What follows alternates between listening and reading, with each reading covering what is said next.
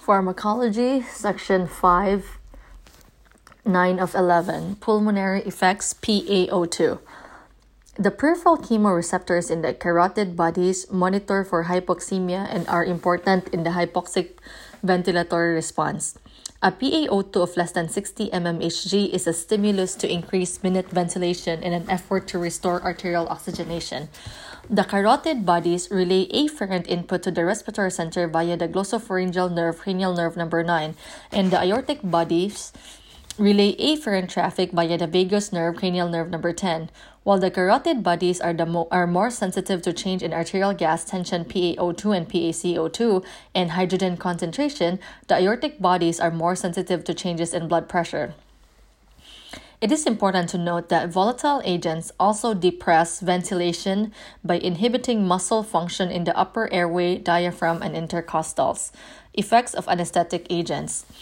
Volatile anesthetics impair the peripheral chemoreceptors for up to several hours after anesthesia. The impaired response to acu- acute hypoxia occurs at 0.1 MAC. By contrast, 0.1 MAC does not impair the response to PaCO2. The glomus type 1 cells in the carotid bodies provide the sensory arm of the hypoxic drive. It is hypothesized that volatile agents create a reactive oxygen species that impairs the glomus type 1 cells. Because anesthetic metabolism is the source of these reactive oxygen species, those agents that undergo the greatest amount of biotransformation in the body inhibit the hypoxic drive the most. SEVO is greater than ISO is greater than DES. For example, 40% of halothane undergoes hepatic biotransformation, so it makes sense that halothane depresses the hypoxic drive the most. Only 0.02% of desflurane undergoes metabolism, and it impairs the hypoxic drive the least. Nitrous oxide also impairs the carotid body response to hypoxemia, but likely for a different reason.